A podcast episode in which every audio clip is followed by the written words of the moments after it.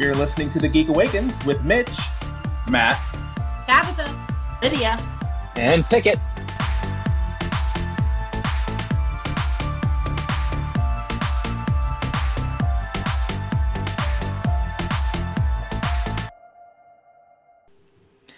Hey there, guys and ghouls. Man, if Tabitha was here right now, she would totally shame me. But she's not. Mitch here, and we will have our regular show coming to you uh, shortly. In the meantime, I've got a couple of Artist Alley spotlights that I want you to listen to. The first one is from uh, George Michail. This interview we had a couple weeks ago, and it's for his new Kickstarter uh, for the Cover of Darkness uh, collected edition, as well as um, a card game based on the series. Like I said, it's on Kickstarter. Um, it's live right now. As last I checked, it's about eighty-five percent funded. Uh, like, but this interview did take place before it launched. Uh, we've got more details. Check it out. Hey guys, uh, I have a special guest with me here today. Uh, you've probably, you know, heard some of our talks before. Um, I'm here with uh, comic book writer George Michail. Uh, George, how's it going? I'm doing great, man. Thanks for having me on the show. Hey, you're very welcome. Um, and we are actually we're recording this. Um, it's Thanksgiving where you're at. Happy Thanksgiving. Thank you. Yes, you're welcome. But um, we're kind of here to celebrate kind of sort of a different holiday. Um, you've got a Kickstarter coming up here uh, in regards to your series Cover of Darkness. Uh, I was in doing my research this morning. I was catching up on uh, on the series. Two things. One, if you have not read this book, um, it is this comic is very much it's a perfect spooky season book. Uh, we'll talk more about that in a minute. Two, uh, I realized I only have the first five issues, and it's a six-issue se- miniseries, and that left me on a big cliffhanger, and it's like, I know what I need to do, like, the second this interview is over. Um, but uh, let's let's talk about this. What's what's this Kickstarter about, um, and what, do you, what are you doing with this wonderful world that you've built? So the Kickstarter is for the Cover of Darkness hardcover and card game. And so uh, what you get in the Kickstarter is all six issues of the, the entire miniseries um, in like a deluxe kind of really nice hardcover with a brand new cover. And it also includes uh, pinups and concept art as well. And uh, and then we, we've also created a card game, which is uh, just a really simple kind of fun game where you have to build the ultimate monster army. And uh, it's it's based off of this old card game called Golf. And I kind of reversed engineered it with like my nine-year-old daughter. And we, we made this game that's just like really fun to play. So, and it's getting produced like professionally by Source Point Press. And like it's, it, all the cards are like tarot card size and they feature artwork from the book. And, uh, yeah, so the Kickstarter launches October eighteenth, and uh, you can sign up now for uh, to be notified when it launches.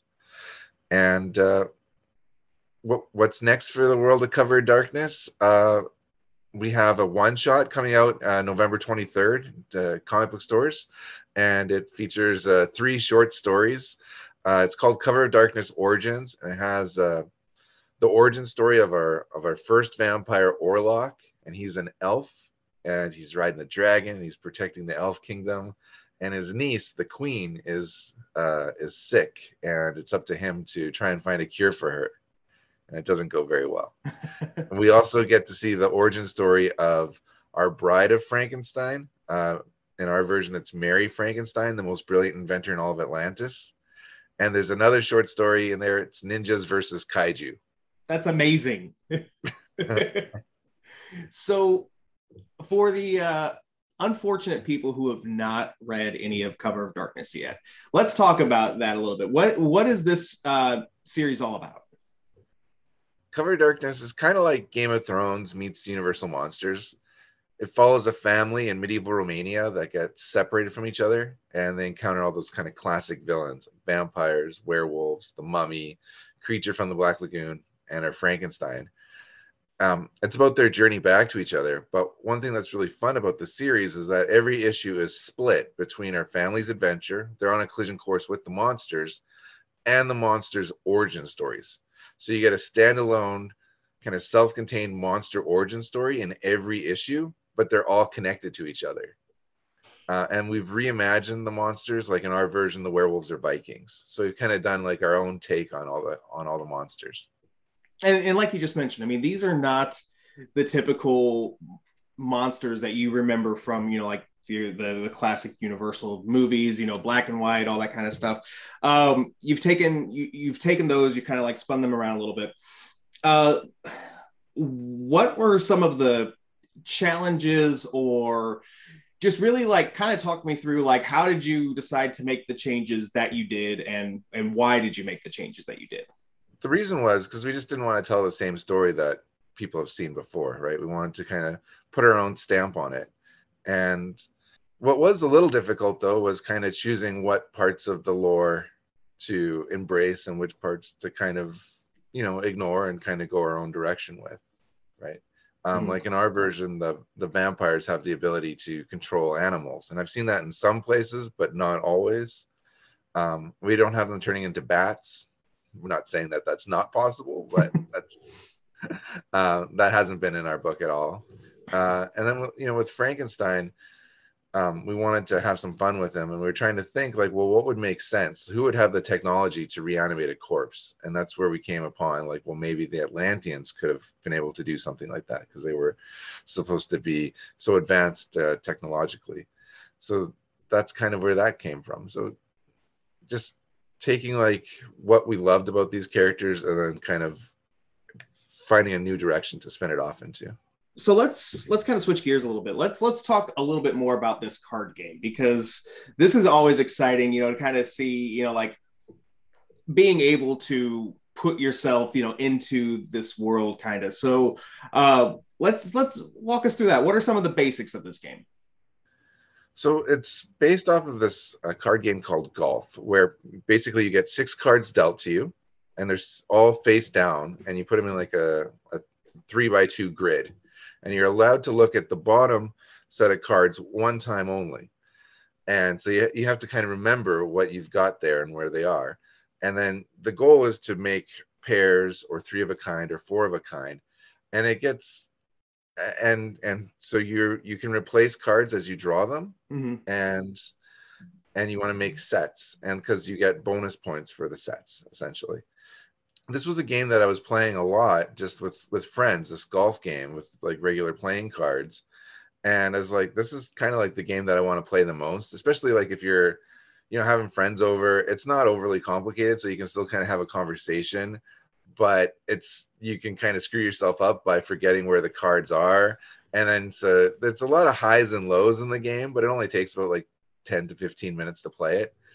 And uh, so this was the game that I was really enjoying playing the most. So I was like, let's try and reverse engineer this. Because in golf, you, like in the like in the actual game golf, you have to try and get uh, keep your score as low as possible. Mm-hmm. Same thing with that card game. So with our game, you want to get uh, the biggest score possible.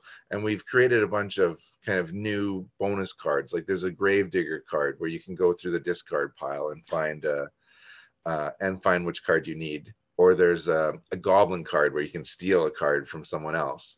So there's, we've added our own kind of twist on the, on the card game as well. And I've been playing it for about a year with like friends and, and family. And like I said, my nine-year-old daughter and I put it together the first time just on like uh, little cue cards. We were just writing things up and, and playing the game that way. And, uh, and then now it's getting printed like on professional like tarot cards, and the art's beautiful. It's art from the books and stuff. And it's really cool. So it's, it's neat to have developed this game, and, and, and to do it with my kid has been like so much fun too. Nice. So how user-friendly is this game for someone who is completely new to the Cover of Darkness world? Um, yeah, you don't have to be familiar with Cover of Darkness to enjoy the game. It's just a monster building kind of army, monster building army game. But uh, you can learn how to play it in like five, ten minutes. And yeah, and then each round, so it normally takes like ten to fifteen minutes to play. So like whenever we play, we usually play like three or four times, you know, just nice. Kind of keep going. And yeah, it's it's a it's a fun game, and and we're offering it for like twenty dollars on the Kickstarter, so it's like, you know, I'm not not excessively priced. Yeah, no, that's yeah, especially for prices of some games that I've seen, you know, like whether it be card game, board games, whatever, like twenty dollars is a steal basically. So that's awesome. Uh, you said your Kickstarter is launching October eighteenth. Uh, how long does it go for? It goes until November eighth. November eighth. Okay, awesome. All right, so let's talk a little bit more, you know, like you, you mentioned the Cover of Darkness one-shot that's coming out uh, at the end of November. Um, what's, you know, what what is next for you, whether it's in the Cover of Darkness world or other, you know, like uh, work with Source Point Press, because I know you've been doing a lot of stuff with them, and that is just phenomenal. Um, or just anything, you know, like that you're doing like independently, anything that you can tell us. Um, so comic book wise, what's up next for me is these one shots through Source Point Press. We've got three of them all together, and I've been lucky enough to work with like some phenomenal creators on this. Uh, Rags Morales from like uh, Identity Crisis is uh, doing one of the short stories for us. Uh, John Delaney from Justice League Adventures, uh, Andy Belanger, who worked on Swamp Thing, um, Nat Jones from like Spawn is uh, is coming on to do a short story. So that's been pretty cool to just work with some of these different artists. And then I'm also working on a documentary right now. Oh, okay. Um, yeah, I, uh, me and uh, and my partner, uh, Andrew Buckley, on this project. He's a novelist. Uh, we won a grant. Uh, we were like applying to make a documentary and get funding for it. And it's called Nerds on the Run. And actually just yesterday we were in Hope, B C for the fortieth anniversary of uh, the release of uh, First Blood, the, you know, the first Rambo movie. Okay. So they had, it was the fortieth anniversary. The town had a celebration there. They had like a tank there, like running over cars on Main Street, which was pretty cool to see. And some of the actors were there, and we went up in a helicopter. Uh, we entered into like a, a Rambo lookalike contest. Mm-hmm. We didn't win, but I think we were kind of robbed. uh, so unfair. Yeah. So this documentary is like, it's it's pretty cool. It's kind of like us going around and like learning how like geeky stuff gets made. We're going to like a, a film uh, a film school. We're going to an animation studio. We're planning on going to Hatley Castle, which is the filming location of the X-Men movies, oh, okay. like the Xavier Mansion. So I'm having a, I'm having a lot of fun making this thing. Uh, So that it's been kind of like a, an idea of mine for a long time, and actually getting this grant has like been like awesome, because it's like, all right, now I don't have to invest all my own money into making this thing. So it's been super cool. Nice, nice. So what kind of work went into receiving the grant? Was it just like an application, or like did you have to like kind of, you know, show what you wanted to do? Or yeah, we had to fill out an application, write like essentially like an essay as far as like uh, what the project is, why it's important to us, why we think people would like it. We had to film a video, um, you know, kind of talking about the project, and uh, and then design like some simple like kind of box art and things like this for it. Uh, yeah, it was kind of cool because like this was my first time ever applying for a grant, and we got it. And other people I've talked to have been like, man, I've been trying for years and I've never gotten anything. And I was kind of surprised, because like usually when they like give out money for these sorts of things, it's like on like serious subject matter, you know, and it's like heavy documentary kind of stuff. And I'm like, this is kind of like Comic Book Men meets like a travel show. And I'm like, that's not like important stuff. It's something I would watch, but it's not, you know what I mean? It's not like, uh, hard hitting like journalism or anything. So I was really psyched to get it. Nice, nice. Now I know we talked uh last time we talked, uh we mentioned your uh YouTube channel. Uh how's that going?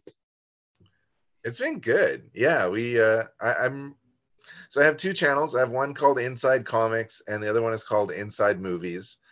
Um Inside Comics is an interview show, and I talk with uh different creator guests, kind of all of of all experience levels. and uh, we talk about just how comic books get made and things to do and things not to do. So it kind of has everything I wish I knew when I was getting started in there. And that one's been fun. And then the other one that I have, Inside Movies, it's me and uh, three other like writers and artists. And we talk about mostly like eighties and nineties action movies, but we kind of do like a little bit of everything on there. It's just like, it's old movies, like generally, and we don't usually do new movies. And it's just us kind of jamming on what we think about them. And it's been a lot of fun. I really enjoy uh, the people that I uh, make Inside Movies with. Andrew, the the guy I'm doing the documentary with, is also one of the panelists on, on Inside Movies. And we just nerd out. Um, one of our videos kind of went, I don't know, viral or whatever, but we got like twenty-five thousand views for one of our Rambo uh, movie reviews. Nice. Yeah, so that, that that was good. Um, yeah, it's it's kind of a struggle. I find like getting like YouTube subscribers way harder than like uh, getting like Instagram followers or something like that. Like people are a little bit like they hold on to like their subscriptions because they don't want it like showing up in their feed if they're not going to watch it. Right, right. So, um, George, we're gonna uh, we're gonna wrap this up again. Thank you so much for taking time out of your day to to talk with us. Uh, one more time, give us the details about your upcoming Kickstarter campaign. Yeah, Cover of Darkness, the hardcover and card game, launching October eighteenth. Um, it's a shared universe of horror characters that I, if you like monsters, if you like spooky stuff, you're gonna love this. And if you like adventure and fantasy, we also have goblins and orcs and dragons in the series as well. So nice. Yep. And and again, like, you know, total, you know, total free endorsement here. Yeah, Cover of Darkness is is so much fun. Um, if you like, if you know, if you like monsters and scary stuff, this book is just, it's phenomenal. Uh, but George, thank you so much, and uh, best of luck on your Kickstarter. Thank you. Thanks, Mitch. Next up is my interview with Ash and Chanell Hamilton, uh, who were here to promote their new film, Holes in the Sky, the Sean Miller Story. Um, really, really fun interview. Uh, this one, we will have the full interview up on our YouTube page, uh, but check this out. So I have a couple of guests for this edition of Artist Alley. Uh, I have Ash and Chanell Hamilton, Um, who are here to talk about a new film called Holes in the Sky, the Sean Miller Story. Uh, it's going to make its way to Amazon and Vudu on November first. Uh, Ash, Chanell, how you doing? We're doing great. How are you doing tonight? Doing well, doing well. Uh, let's get right down to business. Give me the elevator pitch for Holes in the Sky. Okay, so uh, the story goes in two thousand thirteen, there was this guy named Sean Miller.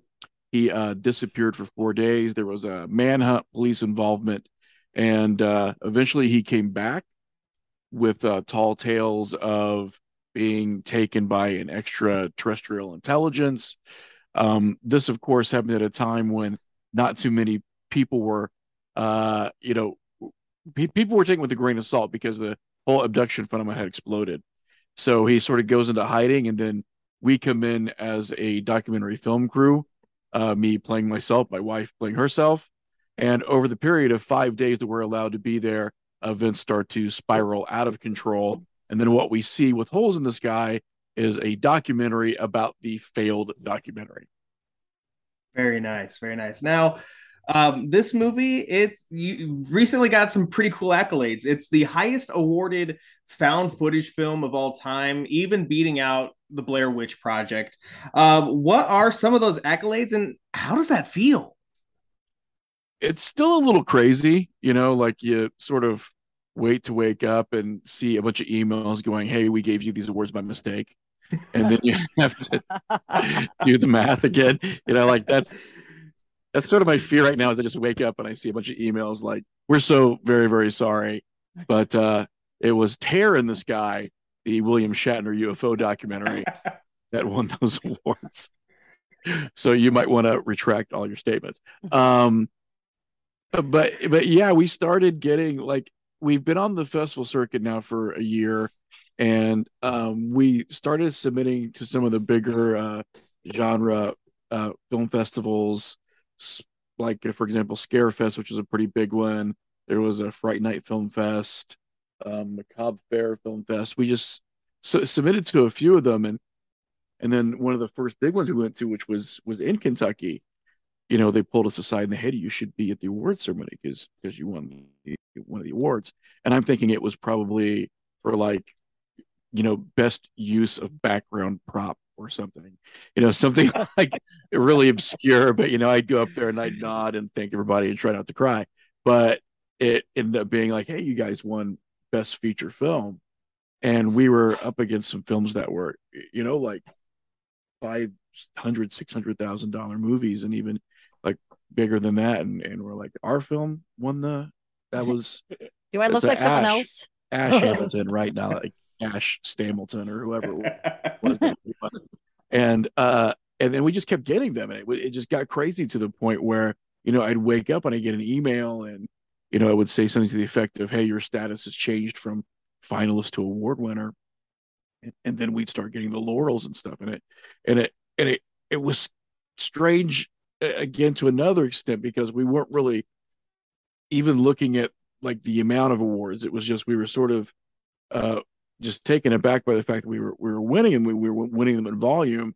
And like one day we were driving the car and, you know, Chanel's like, hey, I, I like, I wonder what the most awards is for like our subcategory of film, like ever. I'm like, I have, I have no clue. Cause starting out, like I, I never thought that that would be a conversation that we'd have, you know?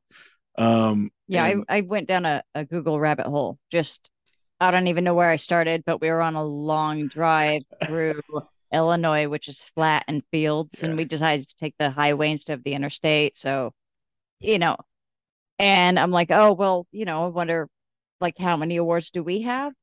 Um, what's our subgenre again? Okay, well, what's the most uh awards for a film? And you know, I think I started looking up like horror films that have won like Oscars and stuff like that. And then I was like, well, how, what's the highest awarded found footage film? Babe, how many awards do we have?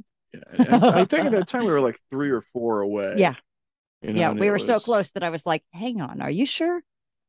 Let me count this again. And then w- there were a couple that we just like won a few. Um, you know, there were a couple festivals we were nominated for like eleven, which was crazy. Oh, and wow. Then, you know, we'd get like a, a, a like a smattering. We'd get like two or three. We're like, oh, no, no, like we're right there. And then a couple of them just pushed us like way over to where we were, you know, looking for like the eighteen to tie and, and nineteen to, to, surpass, to go yeah. over that.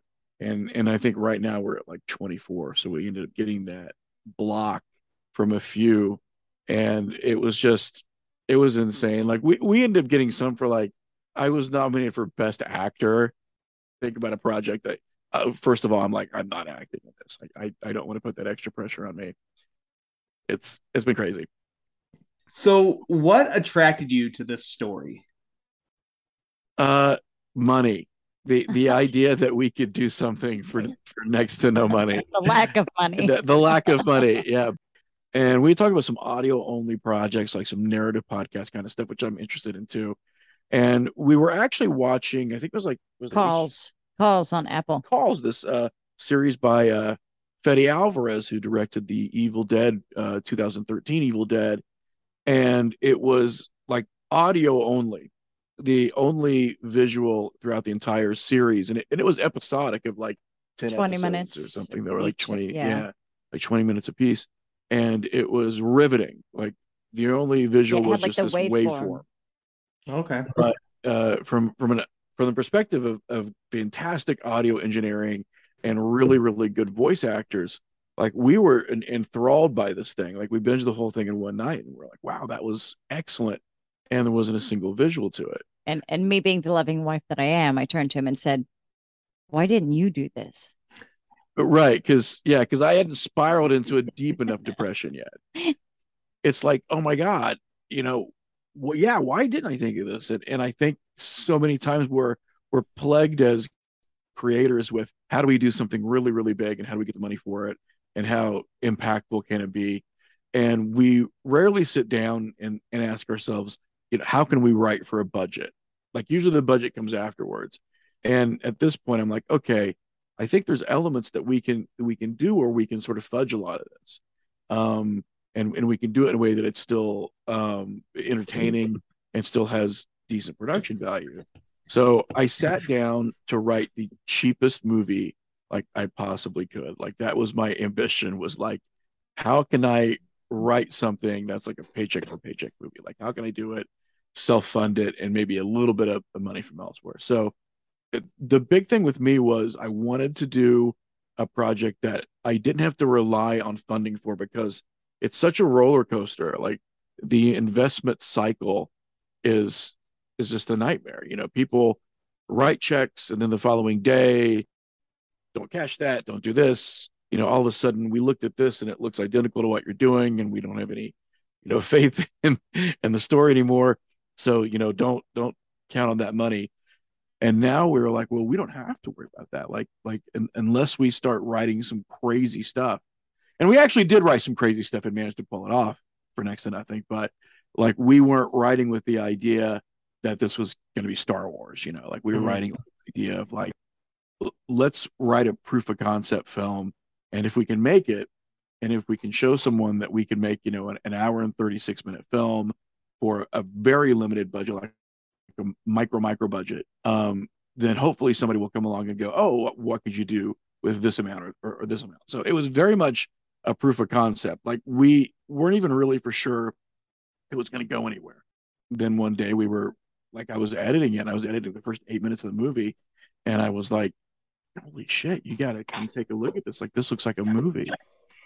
It does look like a, a bunch of guys just playing tag in the backyard, you know, with really bad audio and everybody falling down. I'm like, no, this actually, like, I think we've got something here. Nice, nice. So when you were writing this, like, was was the idea always to be a found footage film? And if not, like, what what kind of made you go that route? Uh, I, I think we always knew that it was going to be a, a mixed media so, sort of film. And I think, again, a, a lot of that was because we we wanted something that that felt very honest, mm-hmm. that felt very organic. And, you know, we had even approached some actors that we knew, and a couple actors I, I knew that sort of had names behind them. And it, it ended just feeling very forced. And it was, it was through no fault of anyone's.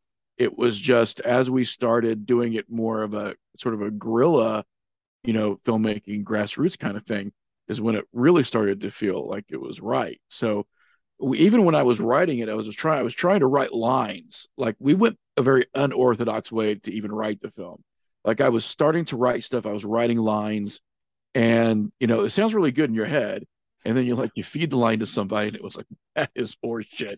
My wife sounds I, I like a robot now. I wrote that horrible. Like, it doesn't yeah. sound like anybody who, who regularly brings that up in casual conversation. So we we knew we had obstacles, especially like with the budget. And so we said, okay, what if we bring in people who are not actors and we just give them like beats to hit? So instead of acting, it's like, I think our friends are good liars. Like, you know, whenever we ask them over and they've got stuff to do, it's like, I know they don't. We didn't tell them. So if we can get them in front of the camera and they can do that. Let me get my best lying friend. Like, yeah, now. So we're good. Like, like let's call a bunch of liars, just the filthy liars into our house and, and have them make a movie. And so we had people who, like, we knew could probably do it. Like, we had a friend who did a lot of tabletop gaming, a lot of R P G and stuff. And, you know, like we, we knew we had the ability to to act, you know, and, and to present. So it's like, hey, let's get you in front of a camera and, and see if if that works and if it looks natural and stuff. And and we started getting these people in, in front of the camera, and it was like, wow, this is, this is not only working, but it's like it's looking good. And like, let's just continue to do this. Like, let's let's just forget about traditional acting. Let's get them in front of a camera. We'll get them talking. Um, we'll just let it roll for as long as we need it, and then we'll just keep hitting beats.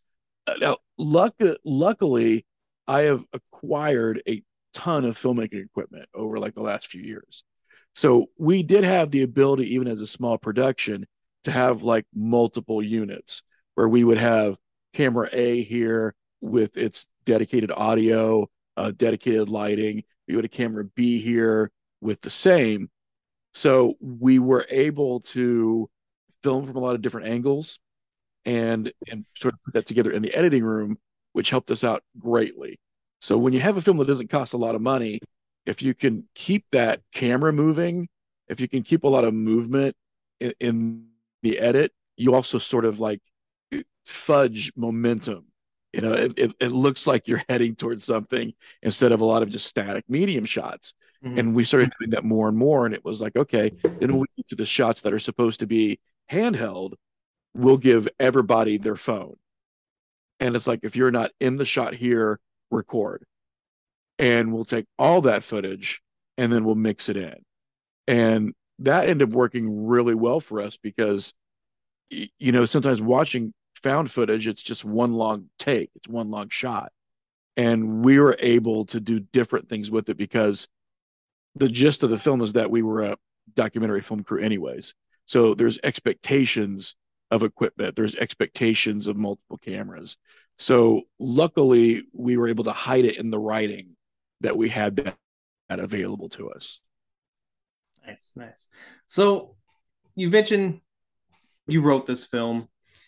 You act, you're acting in it. You directed it. How daunting of a task is it to do all of these things for one project? It's it's a complete and total shit sandwich. Is, is actually what it is. I don't think I saw him for like a month straight. You just explained to people why, like, yeah, it's one of those weird things where, like, you you you don't realize how much you've uh, you you've. The, the bite that you've taken that you that, that you got to chew, like you don't realize just how much you're putting into it until you know w- until you look at just the expanse of time. And I mean, this is something where you know I was still doing quality control for our distributor a month ago, and we had finished the film in August of twenty twenty-one. So it, it's it's like, man, you, you just you're married to this thing mm-hmm. for so long. And and especially when you decide, okay, I'm going to edit it. I mean, it's always about how do we eliminate overhead, you know, for, for indie films. And sometimes you do that by going, okay, if we got to do A D R, I've got equipment, I'll do the A D R. And then you start roping yourself into doing all the sound. And then you start roping yourself into breaking up the sound for like five point one D T S and stuff because you start flattening these learning curves. It might only be temporary. Like if I went back to do half the stuff, I'm not for sure I'd remember how to do it because it was like stuff I needed to do in the moment. Mm-hmm. But you start flattening all these curves because it, it's cost effective if you can do it yourself. And then before you know it, you know, you've worn so many hats that you just take a step back and look at it. And you don't even realize how you did it. Like you just take a step back. Like I, how in the world did we end up getting that done? So back in August, uh, Holes in the Sky had its premiere uh, in Springfield at the Hoagland Center for the Arts. How did that go? Yeah, well, I think it was, was it September. September. September. September. Yeah. Okay, my apologies. Oh, no problem. Um, well, we we had so many people local that we knew we we wanted a, a bigger sort of premiere local, uh, just because. I mean, you you want people here to see something that was done here. Mm-hmm. You know, again, like we we use this term proof of concept so much, but we really want people to, I, I mean, and it, just to digress for a moment, like, you know, when I was younger and I wanted to do stuff like this, like younger, younger, you know, when I was like junior high or, you know, not even high school, I, I felt like there's no way. There's absolutely no way. Like, you know, back then equipment was, you know, rental only. That amount of money was insurmountable. Getting people together to do something consistently just seemed like it wouldn't happen.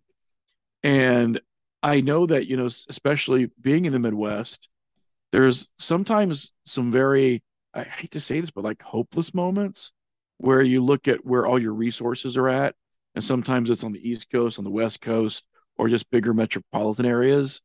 And I know that if I was like nineteen or twenty and I was, you know, taking a film class, man, if if just someone from within a twenty mile radius said, hey, I made a movie, it it's been in theaters, it's been in festivals, it'll be on your T V, you can watch it, that would have made a huge difference to me.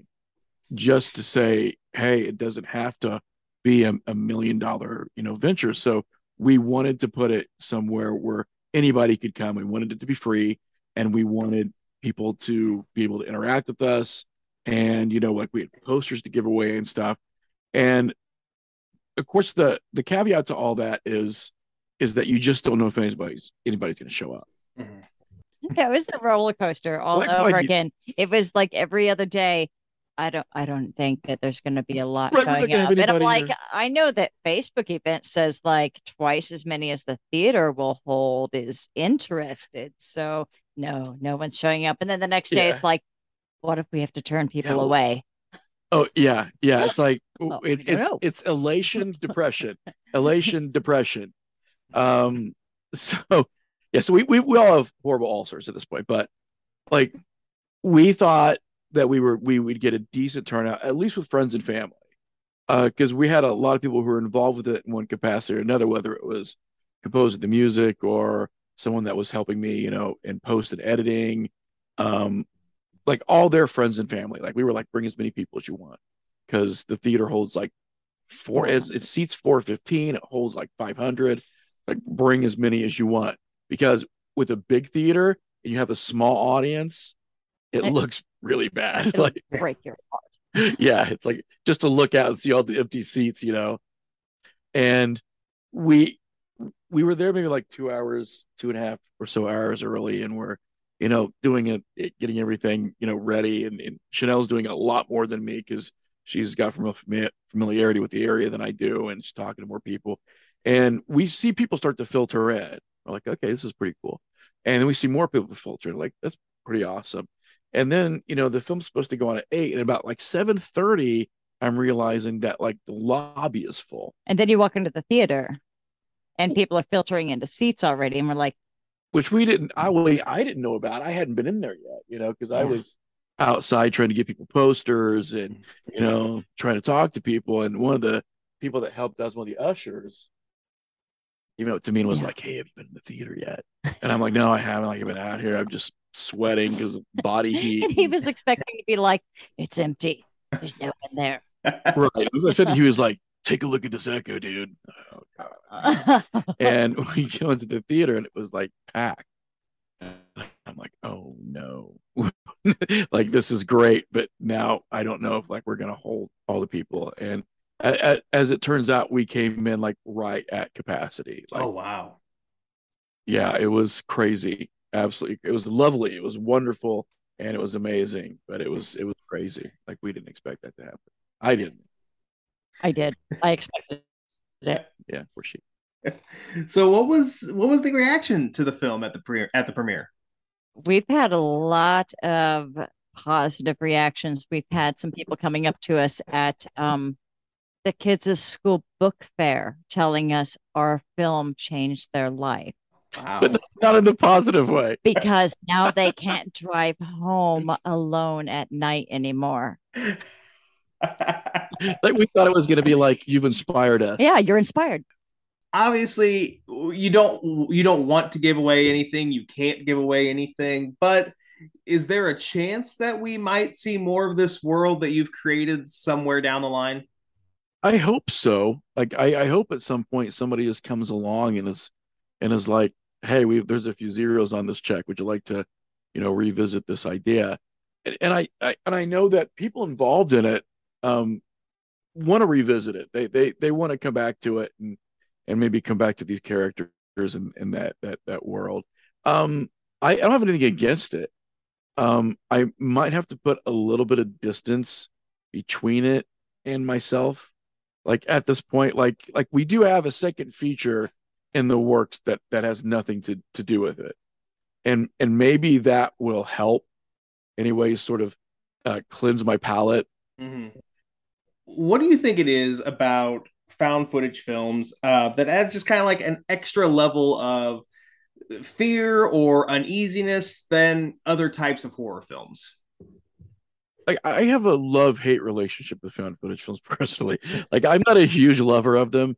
Um, I think when they're done well, they're done when they're done very well, they're extremely effective to, to me.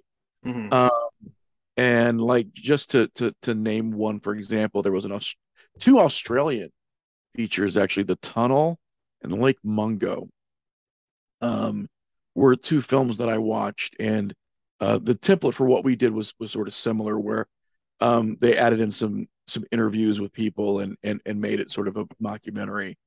Um, I remember watching those two films, knowing that they were fictional, but they were just done so convincingly that I just got lost in it. I, you know, I thought I was watching a documentary. In those moments, like, if you do that and do it well, um, you know, it's it's easy to get scared by fiction.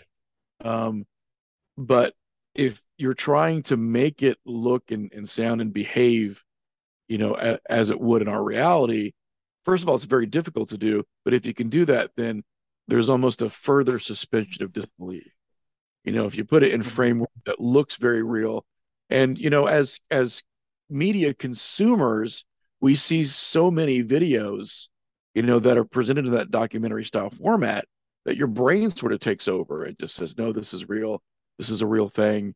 And like, that was sort of, I think, what appealed to me was like, if we can really do this to the point where it's convincing enough, if we've got one person in the audience who thinks this might be a real event, then like, we've done it. Mm-hmm. And, and we've done it to an extent where they're going to go home and they're going to think about it. Yeah. So yeah. There were times where the festival scene was, it was fun because it was like a little bit of a, you know, Kool-Aid acid test kind of thing. Like, the litmus test was walking in, and people were like, okay, I spent four hours researching your movie only to find out that it was fake. And I'm like, it's a movie. Of course it's fake. You know, but it, it's like, there was, that was like the multi-pronged uh, good and bad of it. Was like, there were elements that felt really good. And then there were times like, it was like the conversation would get really awkward. You're just like, when do I stop him? They're at the, they're at the eleven minute mark now. It's got to be soon. Like, I, I got to tell him. It doesn't seem like, you know, P T Barnum over here. Yeah, a bunch of suckers, you know, so. Nice, nice. So between uh, Holes in the Sky, which uh, before uh, before we did this interview, I, I watched the trailer, and it's, even the trailer is pretty unsettling in a really good way. Um, so between Holes in the Sky and Horror Fix, which is a website that's de- dedicated to all things horror, uh, clearly you're a fan of the genre. Uh, who is your inspiration, and what what drew you to the genre? Uh, you know, my my mom was a big, big fan of horror films, and uh, when I was a kid, like, we'd stay up and watch midnight movies and stuff, and it was like the ritual of it, you know, the the idea of being treated like an adult for one night, and being allowed mm-hmm. to stay up. And then, of course, there's this taboo element of, you know, I'm watching a horror movie when I, when my, my mother probably should have had better judgment. I was eight years old and, and should have been like, maybe Texas Chainsaw Massacre isn't the best movie for little Ash. And we had popcorn and watched all these movies and a bunch of like uh, Hammer horror movies from the seventies, a bunch of old T V movies. Because of that, I always had really good feelings. I uh, and that's strange to say, but like, horror movies always sort of excited me. They always gave me these, it, it just felt good. Like, when I was watching a horror movie, I remembered what it was like to be a kid. And I remember what it was like to experience something new. You know, it was always a, a, a better experience than, say, like watching a, a like a, a romantic comedy. Yeah, if you your know? mother's tastes were different, you'd be a completely different person. Right. So uh, what was your favorite horror film or franchise growing up? I I always have a place in my heart for the Evil Dead movies because they're goofy. And I I love the fact that we've got, essentially, if you take out the two thousand thirteen movie, you take out the series, we've got three movies that are tonally extremely different. And you you rarely get that from like a franchise. You rarely get a, one director that goes, okay, we're going to make something that's straightforward, you know, going for your jugular horror. And the next film, it's like, eh, we're going to do something that's sort of surreal and goofy. Got a lot of slapstick stuff in it. We're going to have a bunch of homages to the Three Stooges. And then the next movie, it's like, we're going to go Ray Harryhausen and Sinbad, and there's going to be animated skeletons. It's like, I, I love that approach where somebody said, nah, all three are going to be different. but they're all going to have a connective tissue. So those those ideas excite me a lot. Um, plus, I am a big like Sinbad, you know, Seventh Voyage of Sinbad, Sinbad the Eye of the Tiger, uh, Valley of Guanji, like all the old Ray Harryhausen stop motion stuff. And when we get to Army of Darkness, it's like not a lot of films had revisited that in the nineties. And here comes along Army of Darkness, and it's like we've got the animated skeletons, you know, we've got the castles and swordplay and sort of this wisecracking guy that's the like the antipode of, of Errol Flynn, and all that stuff really, really appealed to me. So those films are very rewatchable for me. Um, as far as like horror horror goes, um, you know, some of the old stuff I find absolutely great. Uh, uh, Curse of the Demon, which is also called Night of the Demon, Um, I think is is great. That was, uh, I think, uh, based on a, a story. It was called like Curse of the Runes or something. But it, as the old one has Dana Andrews in it. It's a nice black and white, like, and it's a mystery movie that you don't really expect to be supernatural. So, Holes in the Sky will be available on Amazon and Vudu starting on November first. Uh, what do people need to do to be able to watch it? Uh, basically, if they just go on to Amazon dot com um, or Vudu, uh, and that can be on, on any particular, uh, you know, either set-top box or smart T V or laptop, um, you'll see it available for rental. The November first uh, release is going to be V O D, so it'll be rental. And it'll, like, I don't even know how much it costs yet. That's what's crazy. I, I don't. We don't I even know trying, how much it's going to cost. Hopefully not that much. It's like a pre-release. December sixth. Um, it'll be D V D, Blu-ray, and that's supposed to be at, at and, Big Box. And Apple? Oh, Apple, and then the rest of T V O D, too. I which thought Apple be... was December.